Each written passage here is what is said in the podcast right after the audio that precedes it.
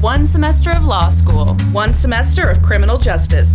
Two experts. I'm Kristen Pitts. I'm Brandy Egan. Let's go to court.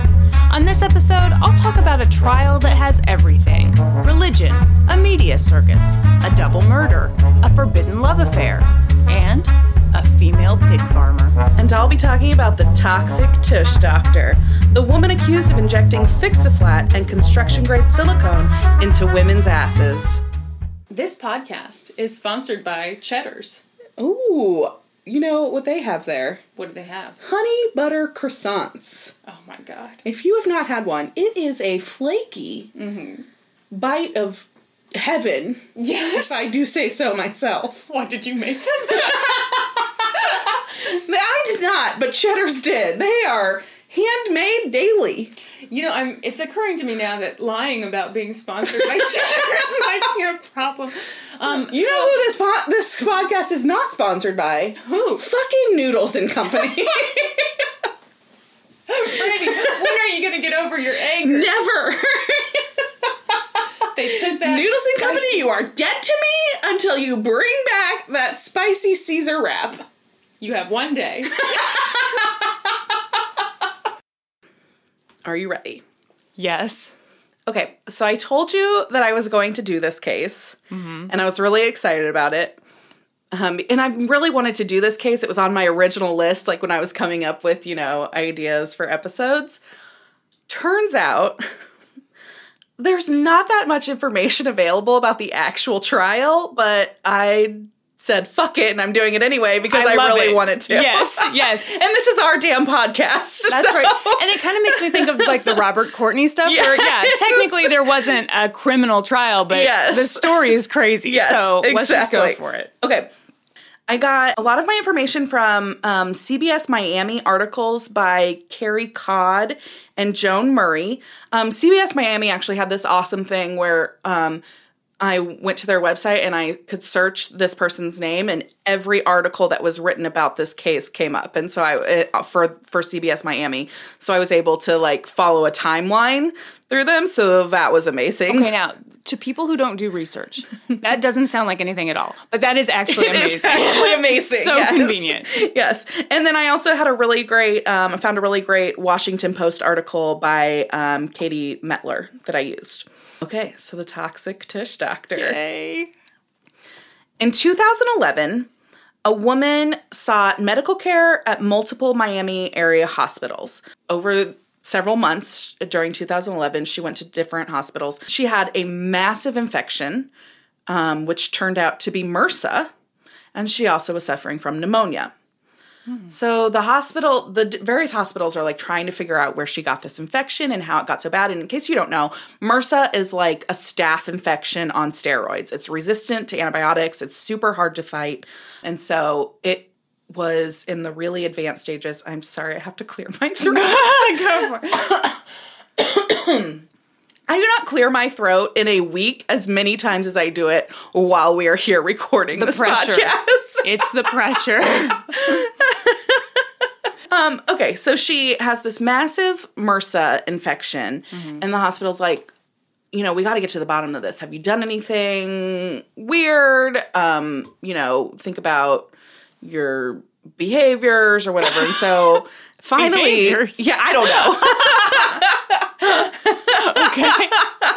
finally, she admits that she received cosmetic injections in a hotel room. Oh no. and that the sites where the injections were like put in her body, the injection sites, were sealed with cotton balls and super glue. What? Yeah, so I, this is how I picture it. So she's in a Oh. ho- she goes to this like dark hotel room, lays on a massage table, Uh huh. And gets what she believes are cosmetic grade silicone injections to make her have like a sh- more shapely behind. Was this like you know in some high end hotels they have like the spas? The, No, no, no. This was No. like in a hotel room. oh, oh, and some sketchy person Yes. showed up with a syringe. Yes. Gotcha. But it was like really a discounted rate, like, you know, so. super cheap silicone injections. My ass is going to look great and I'm going to pay next to nothing. So the woman gives her the injections in her ass and then dabs cotton balls and super glue and like sticks them on the parts where she did the injections.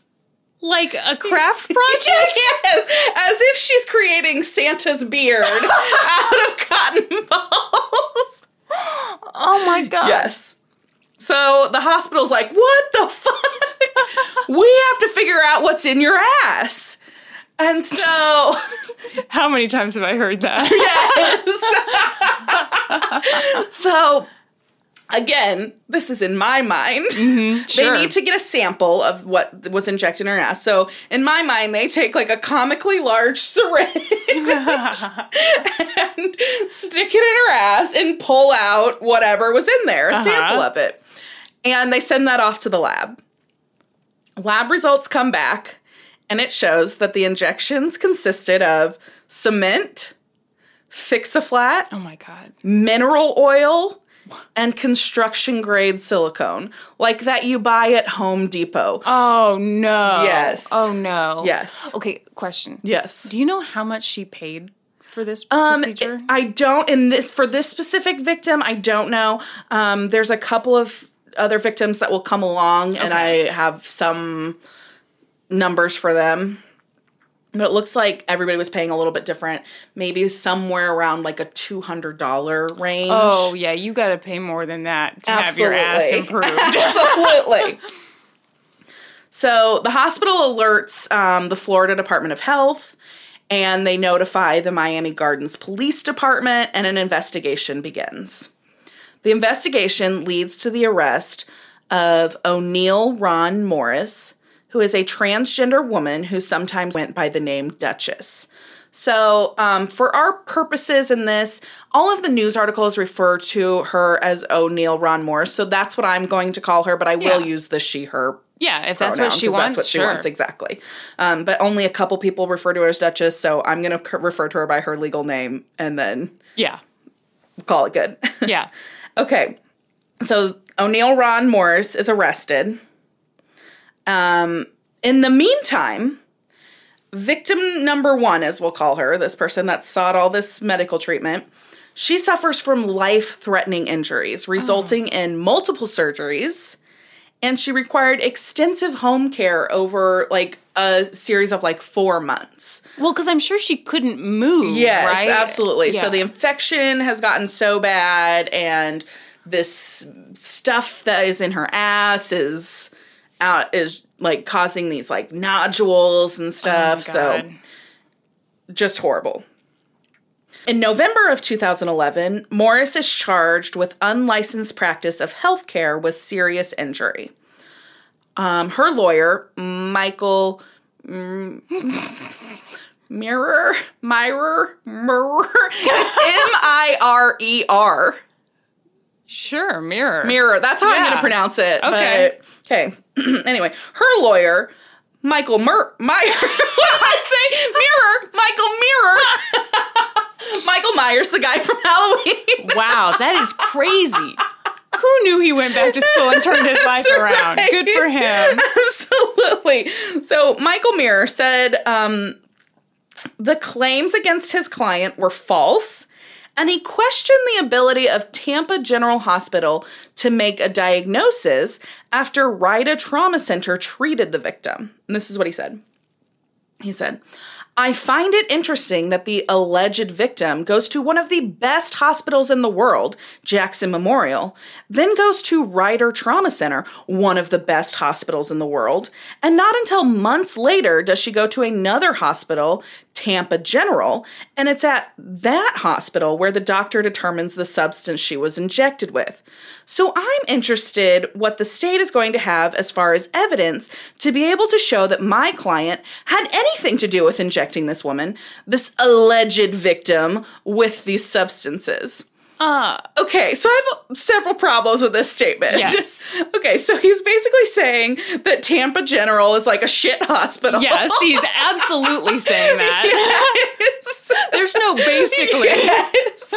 and um, that how are they going to prove that his his client was um, involved at all, right? So this he finishes by saying this is like one of my favorite quotes of his. He says, there's going to be no proof or any documentation that my client accepted any money. Well, no fucking shit, Yeah. Sherlock. She wasn't running credit cards. She was taking cash in a dimly lit hotel room. I I tell you what, that would be a great defense for like defending any kind of illegal activity. Yes. Well, they don't have this on the books. No, No shit. You know, okay. And my other issue with this is okay, those first two hospitals, she Yeah. was embarrassed, right? So she Yeah. didn't tell them, okay, I I'm certainly not one to say, oh, doctors are perfect, doctors should catch everything, but doctors are not psychic. No, I mean, they, when you she didn't tell them. Yeah, From you- my understanding, she did not tell them that she had gotten these injections. as the patient, I feel like you go in and you need to tell them whatever you think will help them figure out what's wrong with you. Yes. Even if it's embarrassing. Absolutely. oh my God. Yes. Okay, continue. Okay. So at that time, the Department of Health says that more potential victims have come forward, and they urge anyone who's impacted to come forward. A few days later, a second person is arrested in the case. Corey Alexander Eubanks is arrested in late November 2011 after victim number two comes forward, saying she was treated by both Eubanks and Morris and that the two worked together and split the money. Um, victim number two says Eubanks' job was basically to get the patient set up and then to escort any witnesses out of the room before the procedure began. Oh. And so um, another victim later um, says something about like the injections came out of like a Pedialyte bottle. Like while Oh, this stuff that they were mixing together, they were like swishing around in a Pedialyte Oh. bottle. And then so it was basically his job to make sure nobody saw that this was coming out of Oh, because a Pedialyte people might be like, um, um, yes. doesn't look legit. Yeah, exactly.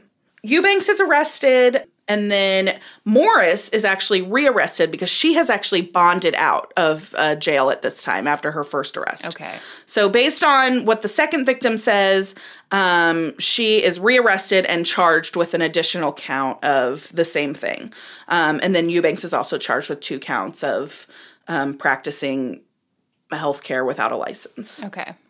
Victim two says that she knew Morris as Duchess and paid her $900 for what she was told were silicone injections. And Morris told her, This is my profession. Don't worry. Was that in a hotel room too? I'm, I'm not sure. That one's unclear because she also went to people's houses and like did it for them at their own houses. So it's unclear where, where victim two received her treatment. See, this is when I, I start to get kind of worried because nine hundred dollars. I feel like now we're getting in that range where I'd be like, well, yeah. That's probably legit. and I mean, that's so stupid. Like, what you know, the higher the amount they want to charge me, the more I'd be like, this is a real butt implant, and it's coming from that Pedialyte bottle. Right. And she makes house calls. How great! Yeah. Victim number two also says that after the procedure, Morris covered the injection sites with cotton balls dipped in superglue and suggested that she soak them off with Epsom salts afterwards. So, mm-hmm. you know, I'm gonna I'm gonna stick this super glued cotton ball on your ass. You just go home, soak that in some Epsom salts, they'll come right off, and that injection site will be just fine. When victim two called Morris twice afterwards with health concerns, Morris first recommended more Epsom salt soaks, and then later suggested she tell the hospital she had MRSA and that the MRSA Oh. treatment would resolve her symptoms. Oh man. Yeah. So she knew exactly. Had to have known, Yeah. right? Yeah. Yeah. Oh. At this time, Morris makes bond, leaves jail. So what does she do? She goes on No. Entertainment Tonight to do an interview. What? Yes! she tells ET, This is my first and last interview. They didn't catch me doing anything, so they are just allegations. So I'm innocent. I really am innocent, or whatever. That's That's a direct quote. or whatever. Oh, Yeah. I and I love the so or whatever is first of all solid gold. yes. But the thing they didn't catch me. yes. Yeah. Oh, Yes. okay. Yeah. She goes on to say, It sounds bizarre, but how could America feel like a person would even put cement in somebody's bottom? You know, it's just these allegations. I didn't do these things to these people. Just know these people are lying and ruining my life. That's all I have to say. They keep on lying, but you know, the truth will prevail. And you know, that's why we have to have courts and stuff like that. I want that on a t-shirt. Could you read that back again? The tr- with the truth will prevail. Yes, the truth, but you know, the truth will prevail. And you know, that's why we have to have courts and stuff like that. A banner. yes. I want it in skywriting. Amazing. She finished the interview by saying, Get ready. I'm so excited. if anybody's the victim, it's definitely me. Oh. Oh yes. Yeah. Yes. I was just a gal with, you know, a long receipt from Hobby Lobby and a dream to fill people's asses to the brim. right. So she goes on this interview at Entertainment Tonight and she said, you know, says all this stuff, you know, I'm these are all lies. I didn't do this to anybody. This is all going to come out in court that they're lying and I'm innocent. She would have to eat those words later in 2013 No. because she pled guilty to one count of practicing healthcare without a license and was sentenced to 1 year in prison. Only one year? Yes. Oh. Her accomplice Eubanks pled guilty to two misdemeanor counts of culpable negligence in exchange for one year of probation. So that happened um, in late 2013. So you may be wondering, like, why did that take so long? What happened in the meantime there? These charges that we just talked about were in Miami Dade County, Florida. Next door in Broward County, there had also been an investigation going on for some mm. more serious charges. Okay. Shatarka Nuby was a Florida inmate who was serving time for fraud stemming from using a stolen credit card to pay for breast augmentation surgery. Now, I am not one to condone any crimes, but that seems a little bit genius to me because what are they going to do? Take the implants out? you don't have to return the merchandise. They can't repo those. I can't. They can't show up with a tow truck and That's just take them off of you. That's right. Are you going to call this the perfect crime? Perfect crime. so she's in prison for getting these basically identity theft for getting these breast augmentations on somebody else's card. Um, and while she's in prison, she gets very sick. Um, I'm sorry, I've completely lost my spot in my. in case you're wondering why I'm stalling so much. Um, I just thought that like it was a very dramatic illness. So, okay, here. so she while she's serving her sentence in a Florida prison, she becomes very sick. Her butt becomes hard and black. Oh, And the discoloration extends all the way down past her knees. Oh. Um, and she become she begins to have extreme respiratory issues. In the spring of 2012, she actually passes away while in custody. Oh. Before her death, though, she wrote a letter to the Florida Department of Health stating that between 2007 and 2010, she paid Oneal Ron Morris to over $2,000 for 10 silicone butt injections. Oh god. So the Department of Health is like, oh, we know that name. Mm-hmm. We've had that thing going on with him over in Miami Dade County. So they start an investigation.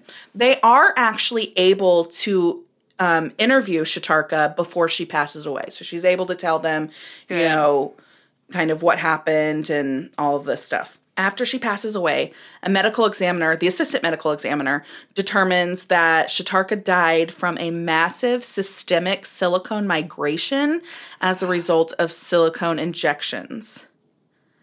And in July of 2012, Oneal Ron Morris was arrested and charged with manslaughter. Yeah. Nuby's family said that they had been waiting for the day Duchess, as they knew her, would be arrested. They said she was like a family friend. She was at the house all the time. They said she believed she was a trained medical professional because she often wore scrubs and a stethoscope. Oh. Um, So they were just like, we trusted you Yeah. and we considered you a friend, and this is what you did to our loved one.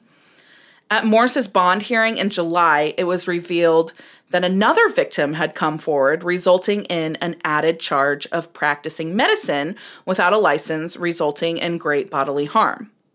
This victim, I think we're up to victim number four now, so we'll call this one victim number Okay. four um, had butt injections that resulted in knots and required seven surgeries to fix.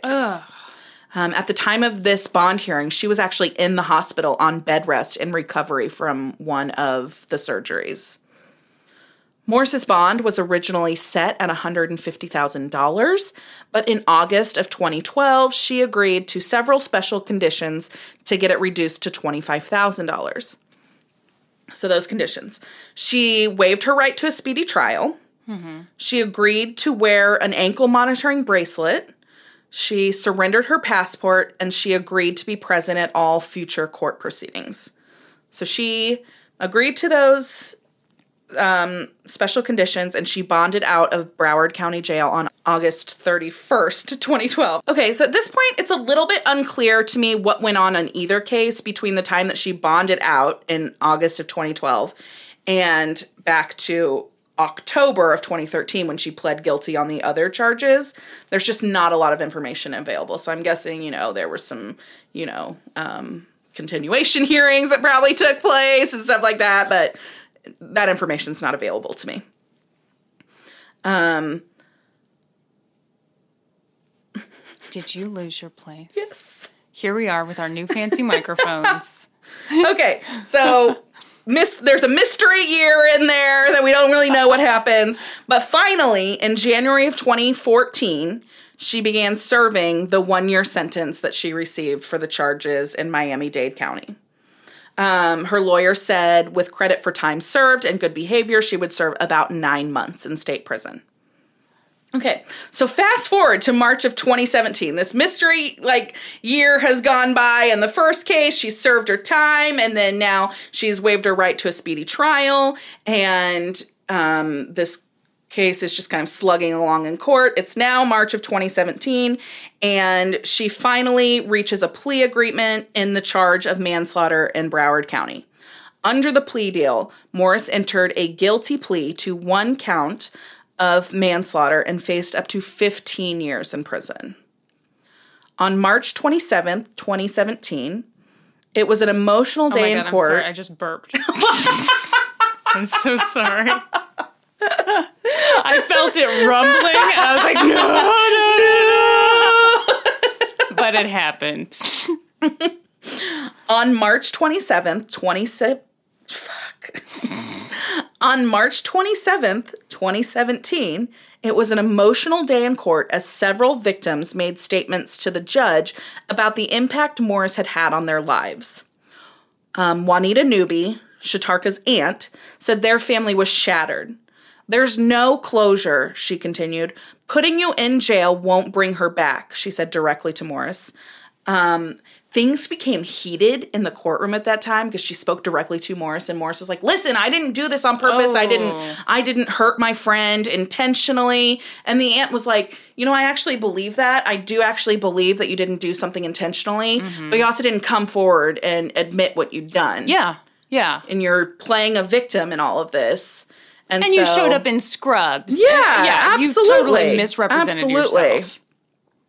Um, another victim said, You gave us your word that the products you were using was A1 products. I'm guessing she means like cosmetic grade Not the steak sauce. Yes. and come to find out they were not. Maybe in the beginning, but greed really took over because you were pocketing the money from every victim. Um, and then Shatarka's mother, Sherry Pitts. No. Yes. What? yes. Okay, so that's my mom's name. So Sherry Pitts finished by saying, My daughter died the most inhumane death. 18 months she suffered without knowing the full extent of what she put in her body. The doctors couldn't do anything until they knew what was in her body. Which that would be just ter- terrible. that would be. yeah. I mean, it's a it's horrible on so many levels. You know, first that it's happening, but second that like someone is out there who you considered a friend who could just come forward and say, "This is what This is what I did. This is what's going on." Yeah, this is why she's so sick. Yeah. and then let the actual medical professionals take over. yeah. Okay, so here's my question for you. Okay. Do you think it's possible that she really didn't know the danger of what she was doing? She didn't know there was such a difference between cosmetic grade silicone and silicone that she bought at Home Depot. I think it's totally possible that she had no idea she was going to kill somebody. Yeah. I think it's totally possible she had no idea that it was going to cause serious bodily mm-hmm. harm. Yeah. But at the same time, after that first victim comes forward, Yeah. I mean, then you've got to go to everyone else. And be like, this is what happened. Yeah, you I- gotta come clean. Yeah, absolutely. I think you're right. Yeah. Do you? Yeah, I Yeah. think that that I there's a small part of me that thinks that she probably did have no idea how dangerous what she was doing was mm-hmm. because she did it to herself too. Oh well, She see, gave yeah, herself okay. injections. Yeah, but did she give herself higher quality? I don't stuff, that or- that I don't know. Okay, because I was gonna say, wouldn't she be sick too? Although maybe people react. Maybe not. I think so, yeah, I think it just depends on how everybody's body um handled it, I guess. Yeah. Ultimately, a judge sentenced Morris to 10 years in prison and five years of probation. Morris's defense attorney, um, at this time it's a different guy, um, William Lanfear, said he disagreed with the prison sentence because his client's patients knew they weren't dealing with a licensed physician. All parties share the responsibility and the blame for the for their own actions and the role they played. There was an assumption of risk obligation from the victims, which I just don't agree with because she's not telling them, "Hey, I'm going to put cement and fix a flat in your ass." They think they're getting silicone injections. Well, and if you think, I'm just thinking about cosmetic procedures. You don't always necessarily need an MD. to do No, absolutely. Um, I don't know. I hate to be victim blaming, but at this, I oh god. I mean, I do see see some logic in thinking. Okay, there were red flags here, Right. Like Yeah. someone coming to your hotel with super glue and cotton. But I mean, Right. but still, yeah, that doesn't absolve her of anything. But if you didn't know that it wasn't cosmetic grade super glue, because that is something that plastic surgeons do, Oh. they glue incisions closed so it doesn't leave a scar. So if you didn't know Okay, the grade of some of these things, Yeah, and you were just told this Yeah. is this is top quality. I've done this a million times. don't worry, this is my profession. Yeah. Okay. Yeah. Okay. I, I take all that shit I just said back. Edit that out. Make me look like a better person. Hmm. Okay. So this is the part that I haven't mentioned till now, and I think it's the worst part of this whole thing.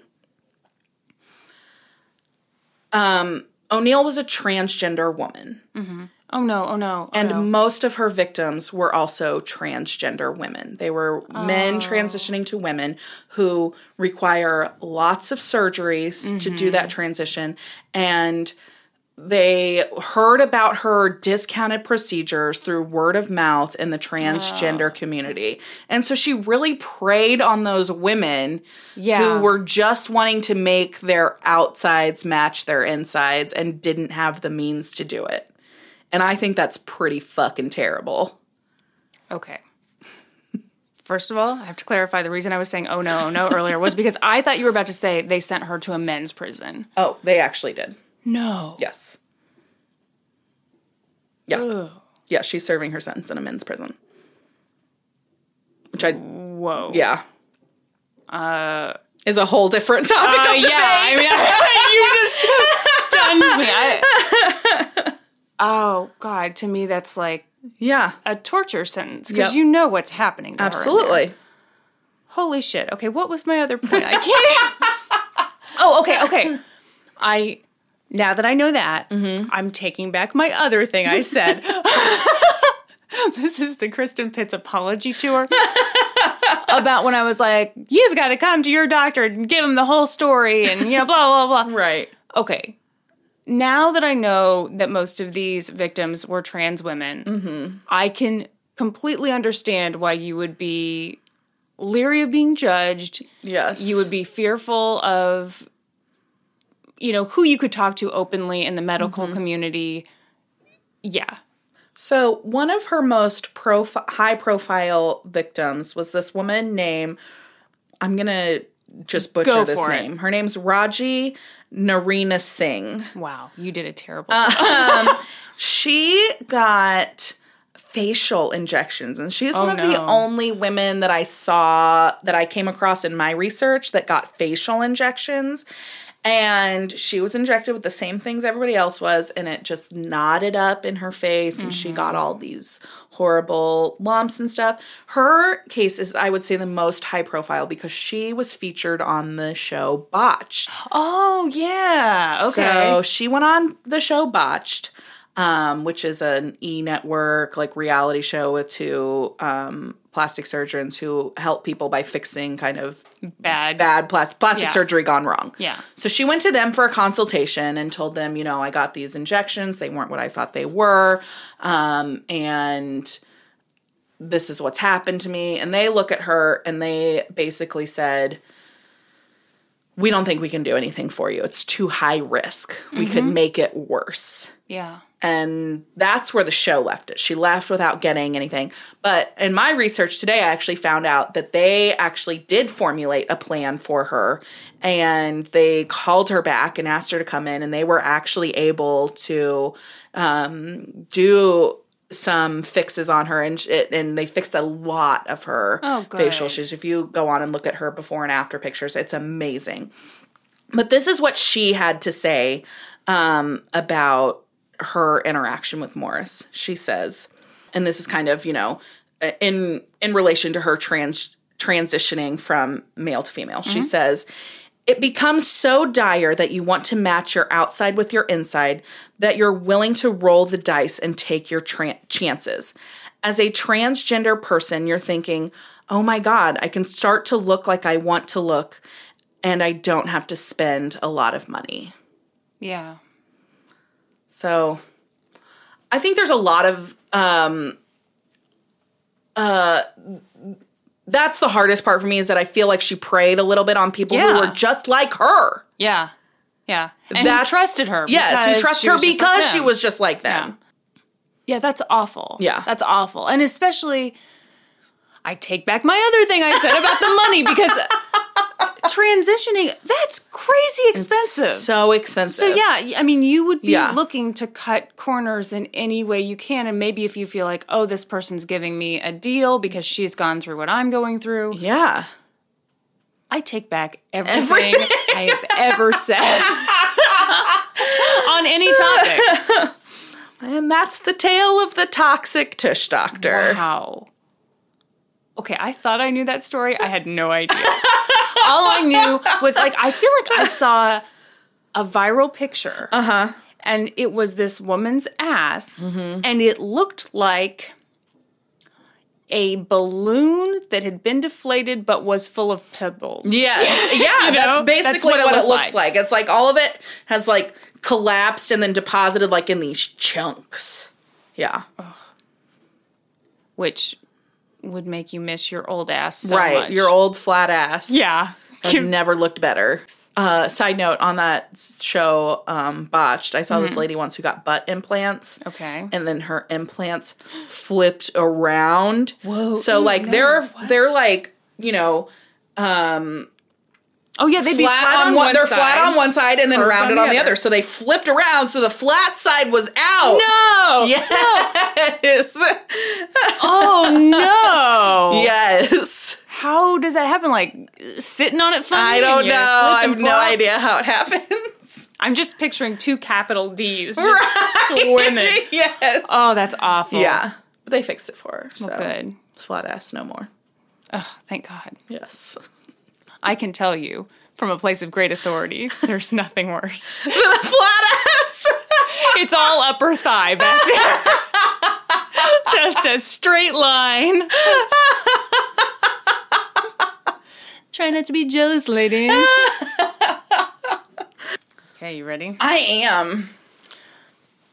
This is like a big ol' whodunit. A big ol' whodunit. a game of clue come to life. oh my gosh. Okay, picture it. September 16th, 1922. In a field near a New Jersey farm, a couple is strolling down Lover's Lane. Hold on. a couple is strolling down Lover's Lane when they come across two dead bodies. One belongs to a priest named Edward Hall, the other belongs to Eleanor Mills, who sang in the church choir. They're laying on their backs next to each other. Eleanor's left hand is positioned on Edward's right thigh, and her head is resting on his arm. Edward has been shot in the head, but there's a hat covering his face, and his glasses are on. Oh my god. It gets weirder. Oh god. His calling card. bad to say I'm so excited? You don't have to say it because I can see it on your face. It's like there is a switch on. yes. His calling card is at his feet. Eleanor has been shot three times in the head. Her throat is slit from ear to ear, but there's a scarf covering it. Oh my god. Her tongue has been removed. Yeah, so she can't talk. She can't tell anybody. Damn right. Both of their bodies have other minor injuries that I'm not even going to get into because it's like so beside the point. Edward isn't wearing his watch, but there's money in his pocket and his wallet is nearby. Torn up love letters are scattered over their dead bodies. Oh my god. Mm-hmm. Here's the thing they are both married. Not, Not to each other.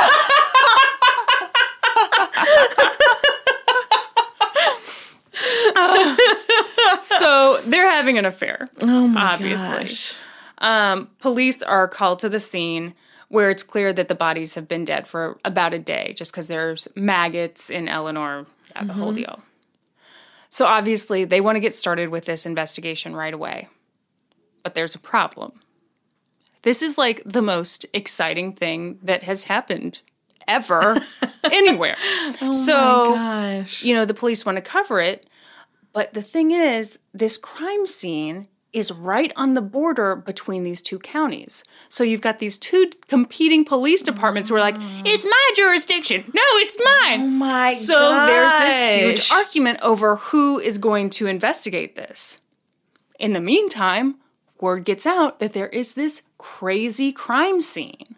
And the whole fucking town comes to see it. Oh yeah, and not just the whole town. The media swoops in. Oh so this was one of the first cases where um, reporters could use oh shit, what's the word? Um, telegraphs to telegraph their news. Oh so, yeah, yeah. So for the first time ever, you could send out reporters from all these faraway places, and they could get the news back fairly quickly to their communities. So while the police are fighting over who has jurisdiction over this crime scene, the you know, just regular people, reporters show up. And what do you think they did? I don't know. Tell me. oh, they stood back at a far Yes, distance and they set up a perimeter. Yes, they came with their own caution tape. No, no. First of all, they walked everywhere. They trampled all over everything. So there goes any footprint oh evidence you might have hoped God. for. Then um, they saw the calling card at Edward's feet and they were like, oh my God, this is crazy. Someone picks it up, they pass it around the crowd. Everyone wants to take a look. So there goes any fingerprints you might have tried to get. Then So the bodies were placed right underneath this big crabapple tree. Get this people dug up the crabapple tree, cut it into parts to keep as souvenirs. Holy shit! Yes. what? Yes. Let me get a slab of that crab apple tree to remember the moment by. yeah, to remember the time I went to a double murder. Mm-hmm. So I was born in the wrong time. yeah, here you are now where people would like the police would just smack you down if you'd even not got near it. So eventually, the police figured out the jurisdiction issue and they started searching for a murder weapon. But of course, all these reporters and people weren't just going to stand by and not help. so, like, reporters and just random people, they got rakes and shovels and they just started digging. They just started Oh doing whatever. God. There were two wells on the property, so they just went and did their own investigation, tried to find some stuff. And then people got kind of bored because they couldn't find the weapon. So there was this old abandoned property on or house on this property. So they just started taking shit from that property. Again, souvenirs. there was no gift shop. They had to do their own thing. This is going to surprise you. But that destroyed the crime scene. Oh, what? turns out that was not great that people did that. Um so anyway, that's that's kind of the day that everyone was Yes. everything was discovered. But let's jump back to the day that Ed and Eleanor were last seen alive. First off, Eleanor sang in the choir at the church where Ed was the priest. Um, but they'd been having this affair, and it was fairly well known in the congregation. I mean, it's hard to know how well known, but people seemed to kind of know what was up. I have a question. Okay. You're referring to him as a priest, but you also said he's married. What? oh shit minister priest religious dude you know one of the articles did say priest and i didn't question it at all. Uh-huh. But he was episcopalian. Okay. so that'd be minister right? Probably. let's say minister from now on. Okay. So um some members of the congregation knew about it or suspected it.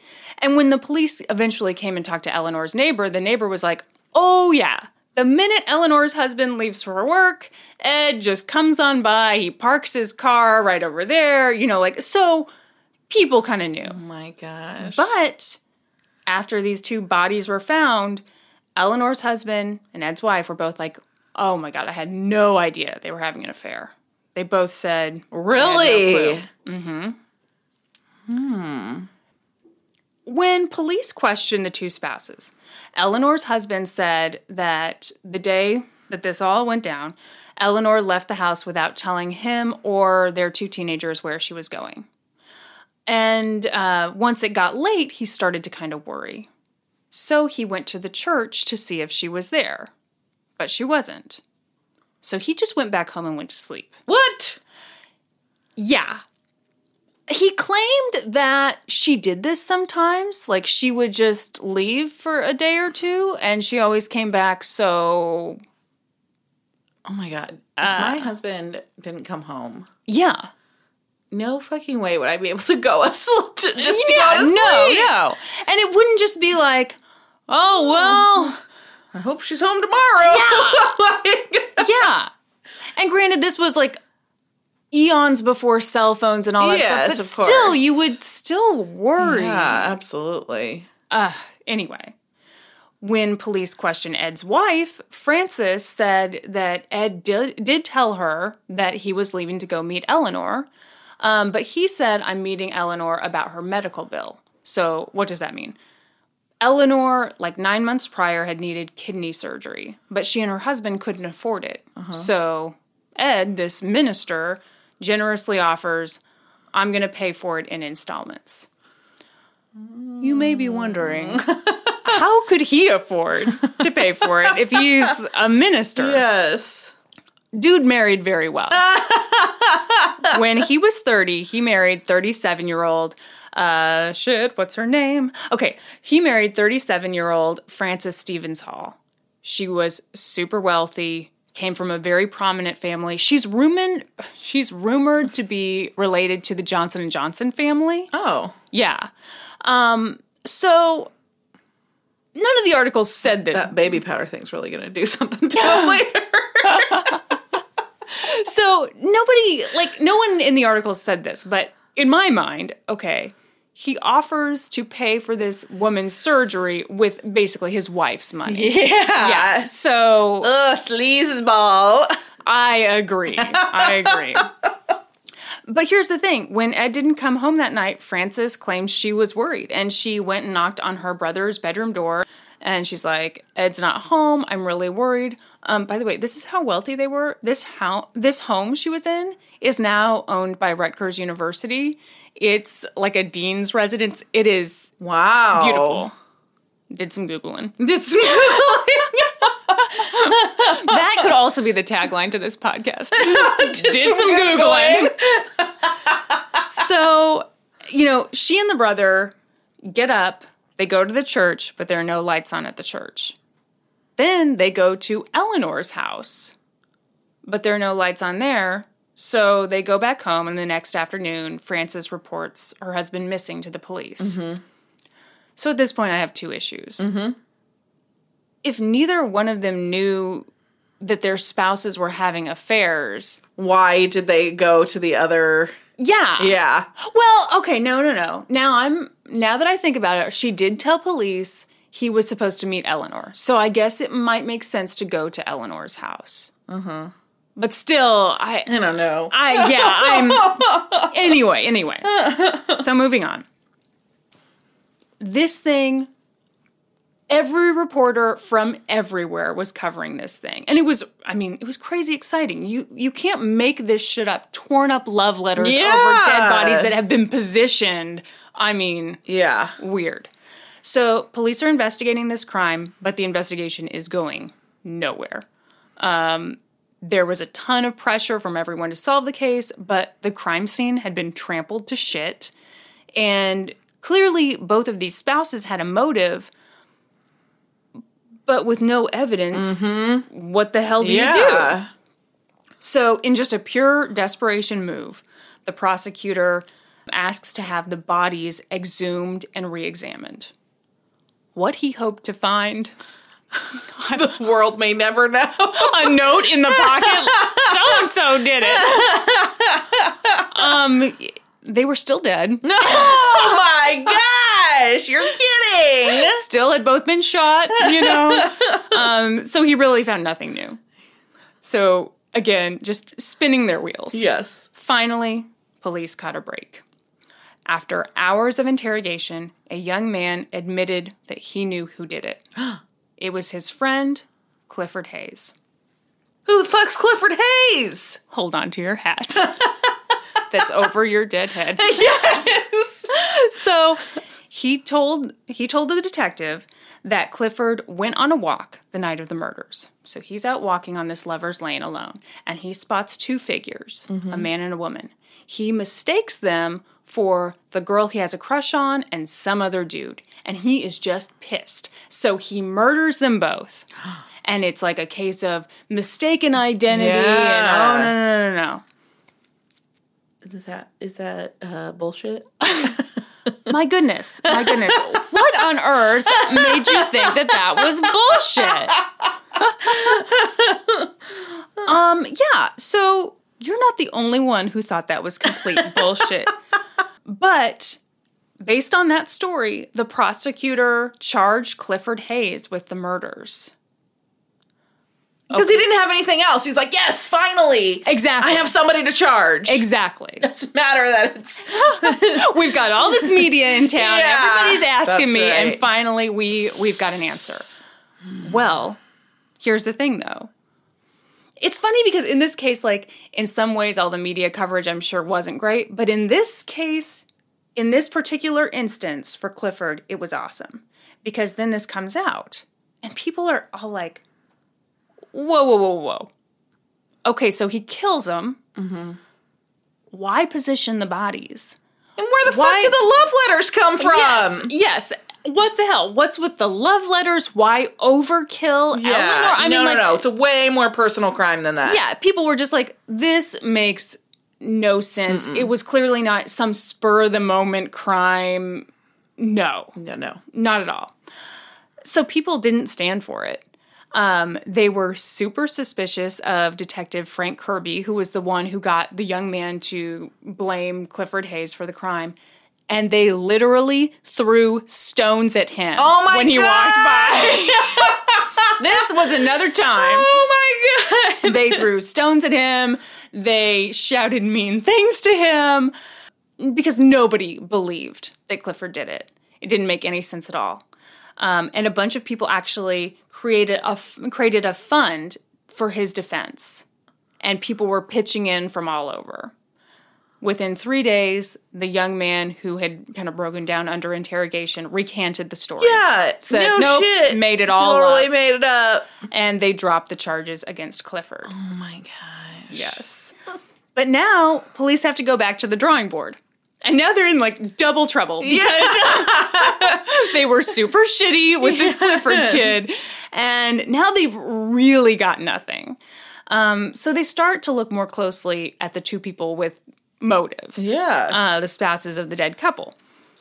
But again, even though there's motive, there's no evidence whatsoever Yeah. to pin anybody to this crime. And that's when a new witness comes forward. Her name is Jane Gibson. She's a 50 year old hog farmer, oh, I was like, I couldn't wait for the pig farmer to come in. and the media nicknamed her Pig Woman. well, that's just mean. Um, Yeah, we're going to talk a lot about her. Uh-huh. Um, the media had a lot to say about her. Oh, One source said that she was a former carney, but they didn't use the term carney. I can't remember what they said. The other thing they said was that, like, the other thing they said was that, like, oh God, I wish I could remember.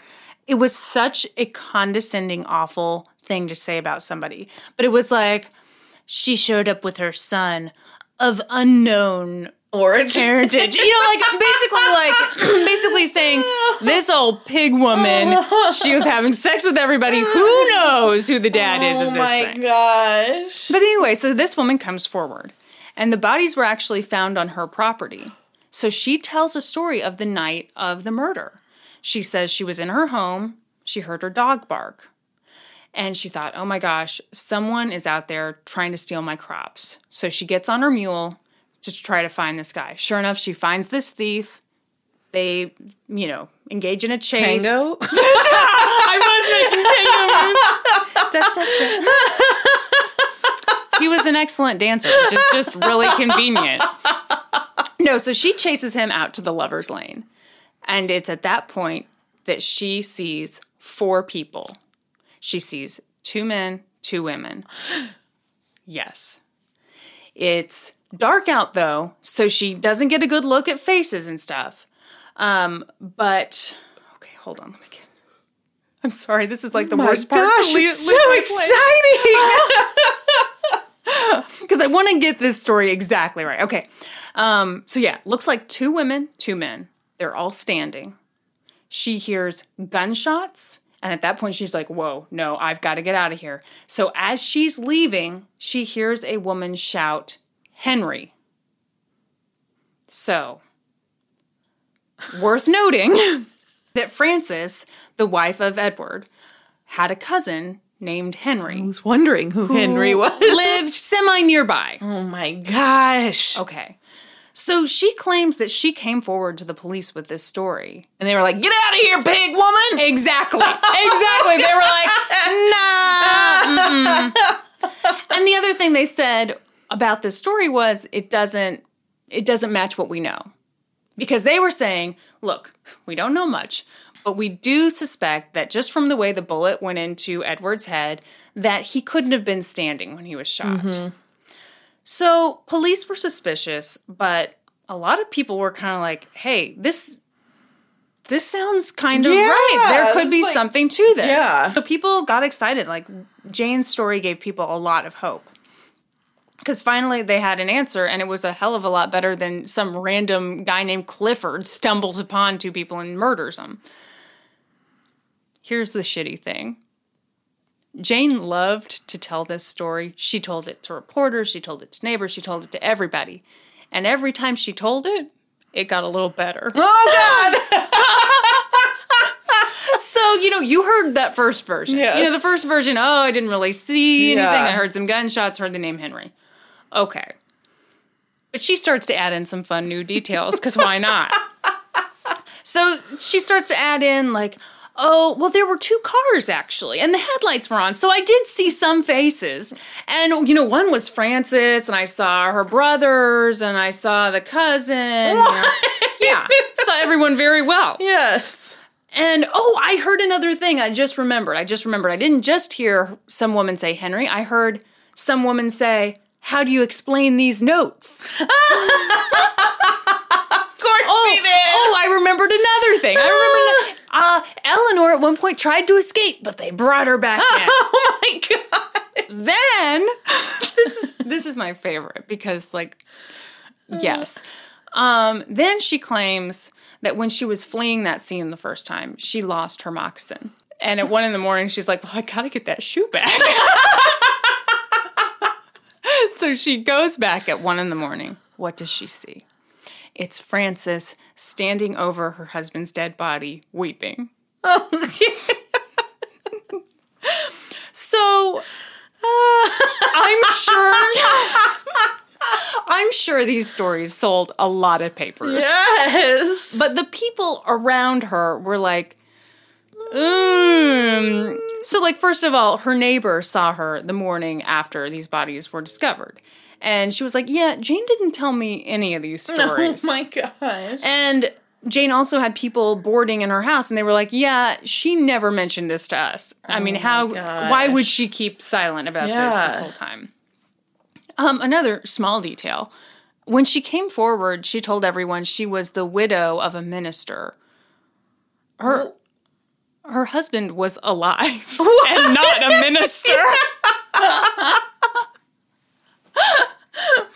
so Oh God. but there were still some people who believed this story or some version of it just because you know as nutty as it was it at least made more sense i mean you know what i'm saying Yes. There's- i think people wanted answers Yeah. and They're like maybe this is possibly an explanation. Yeah. Yeah. I see that. So when she finally talked to police, she said the shooter that night was Frances Hall's cousin, Henry.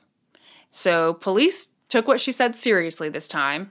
They questioned Henry, but he had a pretty good alibi. He said he was with friends all night and he had friends to back it up, so, you know, meh. Finally, a few months after. Meh. That's what that's what police said. Meh. So finally, a few months after the deaths, the prosecutor convened a grand jury. There were 67 witnesses, including our friend the pig woman. Pig woman. So they were looking at I it was kind of hard to figure out, but I think they were looking at Frances, her two brothers, and the cousin Henry. But it went nowhere. There were no indictments. Yeah. For years, nothing happened. Then, Frances Hall's former maid, Louise, had some marital troubles. She'd been married for less than a year when all of a sudden her husband comes forward and he's like, I want an annulment. I am disgusted. And he had this story. He claimed that at some point when Ed and Eleanor were alive, Louise learned that they were planning to elope together. Which I don't know how you elope when you're married, but you know, whatever. Whatever. You get the idea. Yeah. So, out of loyalty to her boss, she went and told Frances, hey, there's something up.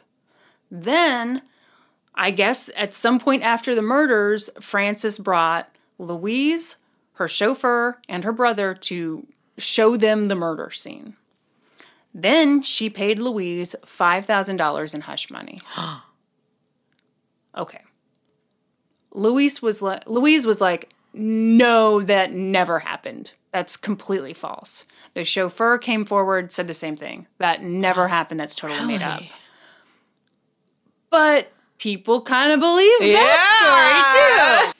And one of the people who believed that story was the governor of New Jersey. Oh my god. So he appointed a special prosecutor to reopen this case, look into it again.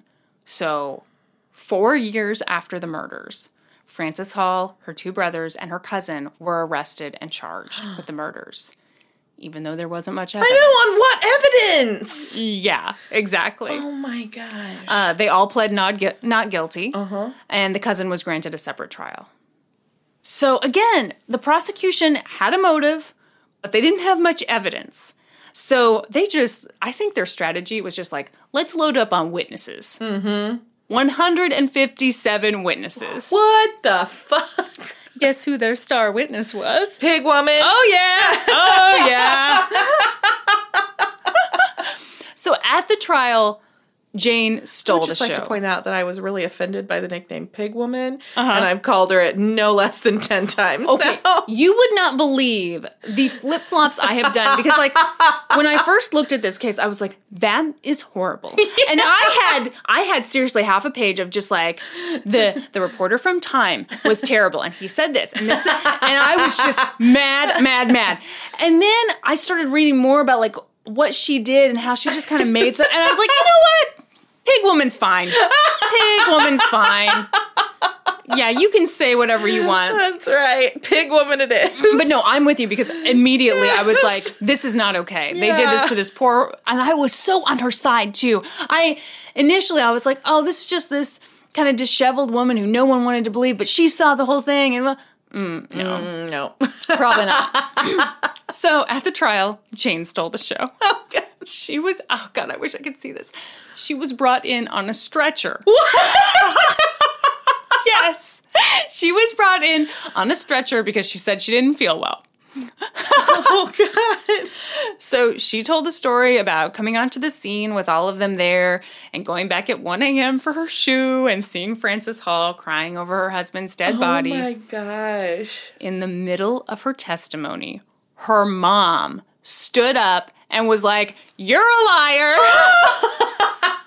Nobody listened to her. My daughter is a liar. She's a lying liar who lies. Yes. so obviously, uh, it was not hard for the defense to discredit Jane. um, first of all, she looked like shit. I mean, all I yeah. So there's like the superficial stuff, but then there's also um they pointed out, okay, she changed her story a million Yeah. times. And then they also brought in a witness who said, um, yeah, Jane tried to bribe me with some money in if I would support her testimony. Oh my So, gosh. you know, there goes the star witness. Yeah. And throughout the trial, anytime the prosecution took a step forward, the defense came back swinging. Yeah. And I probably don't need to mention this, but obviously these people were super wealthy, so they had awesome defense. Yeah. attorneys. Duh.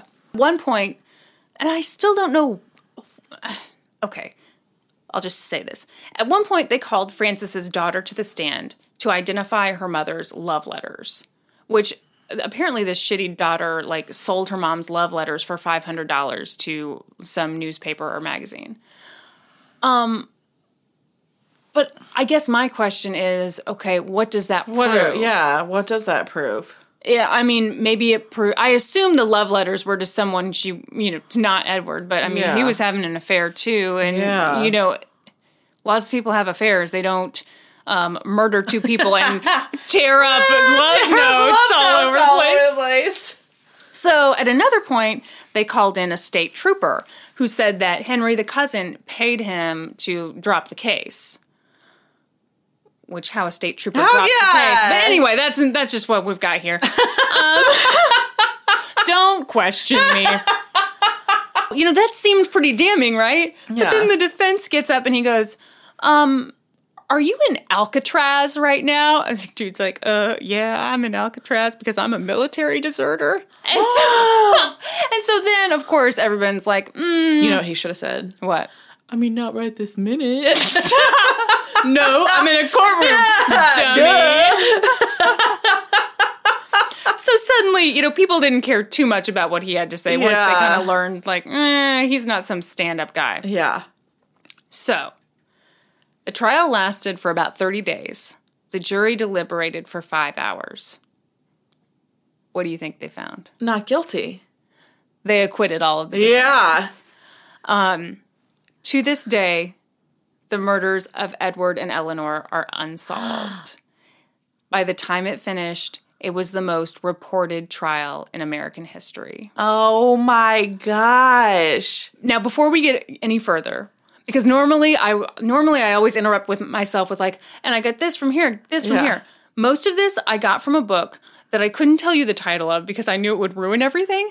The title of the book is Cold Cases: Famous Unsolved Mysteries, Crimes, and Disappearances in America by Helena Katz. So thank you, Helena Katz. And I'm sorry I didn't give you a shout out earlier, but I didn't want to ruin it. But can you believe that? Oh, you know what? I missed a part. I missed a part. Um, so the whole time I was looking into this, I was like, why didn't they question Eleanor's husband more? Like it seemed like no one really looked at him. And oh, let me let me find let me find what I got. Okay. so one newspaper columnist called Eleanor's husband, and I am quoting here, a harmless, dull little fellow. and it seemed like Worse than big woman. it really seemed like everyone was just kind of looked at him and was like, "Nah, you mm, didn't commit a double he murder." couldn't do it. It, it was seriously. He did it. See, I mean, who knows? But it was like everyone thought he was too dweeby to commit this crime. It's a perfect crime. Just be a big dweeb. Yeah. So Oh my god. this is I hate cold cases. I do I, too. I don't like it when I stuff is unresolved. unresolved. And like last night, I was How looking- dare you bring up an I know, unresolved I know, I know. It's such a good one, though. I know, I know. It's crazy. It's crazy. Um, the so the other piece of evidence, and I Mm-hmm. would put this in quotation marks because I think this can go either way, against Frances was that after the murders, I think it was like six days after the murders, she sent some clothing to Philadelphia to be dyed black. Hmm. Which to me is like, okay, was there blood on it? Right. In that case, uh, great. If not, then she just had a dead husband Was and she was in in mourning? mourning. Exactly. Which Yeah. either would explain it. I know. Because that was very common then, right? You Yeah. in black and, and mourning. Yeah, yeah. But again, I In feel case like you missed that, that was right into the fucking microphone. that's your thinking wheeze. I think it was never made that noise before in my life. Had to do it right into the microphone. The fuck. Uh, but yeah, I, this this case bothers me so much because I feel part of me is like, okay, well, it's one or the other. It's Frances. Yeah, and right? Her brothers who What evidently if it's both? what if they work together? I doubt it. Why? Because Don't you? Because he was a dweeb. he was such a dweeb. part of me is like, okay, the overkill with Eleanor. yeah. Um, And I guess this could go either way, but part of me thinks, okay, Edward died in a much more dignified way, and someone Has cares. to be Frances because she's so pissed at Eleanor. Yeah, even though I think that's dumb. about that? For the record, you know, I I just think that's dumb. Like, if your spouse is the one who's supposed to be loyal to you, but I can understand how you know you're No, you love your spouse. Do you blame it on that bitch of a woman? the hoe for show in the choir. right. So that's what makes me think that it was Hmm. her rather than Eleanor's husband. Because also his watch was missing. But money was still there. So it, Maybe that was the watch like a family heirloom. oh, that's what I wonder. Or like something to remember Yeah. him by.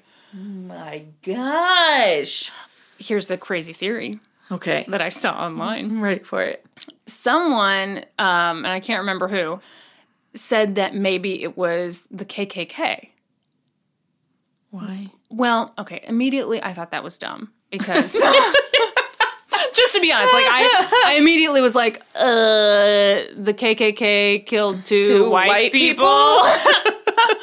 um, but I started thinking about it more. I still think it's wrong, but, But I put my tinfoil hat on. let me position that on there real good, real tight. Um, and you know when we when we talked about the KKK, I think it was Uh-huh. like the second or third episode Yeah. with the DC Stevens Yeah. thing. Their whole thing supposedly was like, we're just a good Christian organization. And so maybe if they felt like someone was doing Christianity wrong, Right. which, A minister was. uh-huh, which boy, I mean, if the if the KKK says you're not a good Christian, oh, Ooh, you really got to re-examine your life. yeah. But I don't know, like so maybe, but even then, I just can't imagine. no, I think it's Frances. Yeah, it's too personal. Yeah, it's very. I think it's a very personal crime. Yeah. I think it's got to be Frances.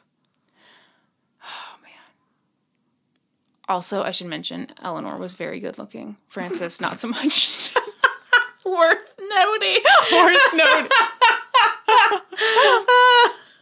That was so good. I was on the edge of my seat the whole time. It was. It has been bugging me so much because, first of all, I procrastinated with this one. I started research, researching it yesterday. Uh-huh. Because I guess when I first looked at it Monday night, I was like, oh, that's, you know, looks pretty straightforward, nothing to it. Well, then you get deeper into it, and there's all oh, these like yes. twists and turns, and I'm like, damn it, I wish I had more time. yes. Which, because I really want to know more about Eleanor's husband. Yeah. And why did everyone just dismiss Yes. him? I, I really do wonder if people just thought he was pathetic. Uh-huh. He couldn't get his shit together enough to murder two people. Well, and people people are weirdly judgmental about like a husband or a man who gets cheated on. Yes, absolutely. Because you know, people tend to have this attitude like, "Oh, men are dogs; they'll do." It. But like, if a mm-hmm. woman cheats on you, Yeah. Mm, you're a dweeb. you're a dull, spineless little No, fellow. Spineless little fellow. That's right. Can you believe that? That was a good one. I hate that there's no resolution. I'm going to solve this case. Uh, okay, you know what? I want to. I I it was just killing me. It was killing me. Sorry, podcast over. We have a new mission in life. We have to solve this case. Yeah, I can never do another unsolved Yeah, one because uh-uh. it just I keep thinking about it. What am I going to do about it? It happened Yeah. in 1922. yeah. Oh, the other thing I forgot to mention was I'm pretty sure they exhumed the bodies again. Oh, God. Yeah, before Were the they trial. still dead the third time? Okay, well get this. The third time was when they apparently noticed that Eleanor's tongue was missing, which Nobody looked before? I see. Part of me is really suspicious of that. First of all, how did no one look? Yeah. Um, and I, I guess I don't know. I wonder where her tongue went. Ew, yeah. You think? Ooh, God, ew. Somebody has her tongue. Edward's watch is wrapped around. so gross. but don't you wonder, like, Tongue is the missing piece. Find the tongue. Find the murderer. don't you wonder where that watch is? Yes. I mean, Frances has it. No, Frances's fucking grandkid has it now and has no idea. see, this is what I wonder about. Like, is it in a safety deposit box somewhere? I mean, that watch is somewhere. Yes. Find the watch. Find the murder. I I am convinced because you know it had to be a nice watch. Yeah. You know, little Edward didn't buy his own mm-hmm. watch. That was Frances's family money that bought that. God, I'm so victim blaming with this because part of me is like Frances did it, and hey, girl, I get it. I would not want to cross you. it. I know that's messed up. I know that's messed up. I'll just stop. I know. Stop there. I know. I know. It's wrong. It's terrible. It's absolutely terrible. There's no excuse Oh ever. Oh my gosh, it's never okay to murder your husband and his lover. even if she's hot and she sings in the church choir and you're paying for her surgeries. So uh, that's the unsatisfying ending to. Oh man, it's a good thing the, double story was so good, or I'd be so pissed at you. Oh, I'm I'm pissed at me. We can all be angry. I should have made something up, and it's solved. And I solved it. All right. oh Um. my gosh, wonderful! That was a good one. Thank you. I have to put the name of the. I purposely didn't fill out our outro because I was like, I don't want Brandy to see. The I don't want her to see it. I didn't even realize that I had already done mine. I was like, oh, I have to do that real quick. I'm just so on top of it that Shut up! I did it this morning in my pajamas watching the Olympics. What was on today? I was watching. uh It was cross country skiing, and I cried Why? because. Okay, so the um it was a relay, it was a two person relay, Uh-huh. and they did like six laps, and they alternated laps, and it was women's. Um, the America has not won a cross country skiing medal in like 40 something years. And the girl, so it was the a two person team and the first person this is like her like fifth Olympics or something like that. Mm. And the second girl this is like her first Olympics and she's young and she like looked up to this woman that she's racing with her whole life. And her whole life she had a picture of the guy who won the one the only medal the United oh. States has ever won in a cross country event on her wall. And she she did the last leg. She fucking sprinted her life away and took the fucking gold medal. Oh, oh my god. Oh my god, that is so touching. It was amazing. I want to cry just oh hearing my god! that. And she was like in third place going into like the Uh-huh. last turn, and they're like. She's totally gassed. She can't do it. She's No, totally she gassed. it. She and then she like sprinted like her fucking legs off and took the gold. that is it was amazing. that is that is so cool. That is so cool. Oh my god. And like the commentators were like, "She's got it!" They're like screaming, and like it was amazing. oh my god, that makes me so happy. yes. I love that so much more than just she was in the lead the whole time. and It was really exciting. no, no, come up from behind. Yes. Oh my god, that is Um, great. The guy that won the gold um, for like the individual cross country skiing race, he was from Norway, Uh-huh. and he got knocked over in like the start in this like huge race, tons of people. He gets knocked over. He's at the like he gets trampled. He's at the very Oh, no. back of the pack. He comes back and wins the whole fucking thing. Whoa. Yes. Damn. Yes. I see, and part of me wonders like, does having that happen like, Like, just fire, fire you you up? up? Yeah. I would be Right? pissed. I would also win the gold. it's really just a choice that you make. In that moment, you have to choose not to give up and just, you know, I would think it, really it would go for the go for the gold. If you enjoyed this episode, please, uh, like us on Facebook. yes, Uh, give us a review. Uh, subscribe to our only. podcast. Yeah, don't give us a shitty review. Okay, Come on, guys. If you didn't like it, just don't listen to us. just don't tell anybody Don't how tell bad anybody we are. how bad it was. If you did like it, tell everyone you know. But maybe warn them about like the content sometimes and the language. Warn them that we're not classy, that we curse a lot. right. And um, so far, almost every episode has involved like uh, sex or asses. In That's right. Way. Yeah, this one was free of penises for the first time. Yeah. Hey, it was Penis free episode. Good job. we hope you enjoyed this penis free episode. And now for a note about our process. I read a bunch of stuff, then regurgitate it all back up in my very limited vocabulary. And I copy and paste from the best sources on the web, and sometimes Wikipedia. So we owe a huge thank you to the real experts. For this episode, I got a lot of great info from the book Cold Cases Famous Unsolved Mysteries, Crimes, and Disappearances in America by Helena Katz. And I got my info from articles by Carey Codd and Joan Murray for CBS News Miami, as well as an article by Katie Mettler for the Washington Post. For a full list of our sources, visit lgtcpodcast.com. Any errors are, of course, ours, but please don't take our word for it. Go read their stuff.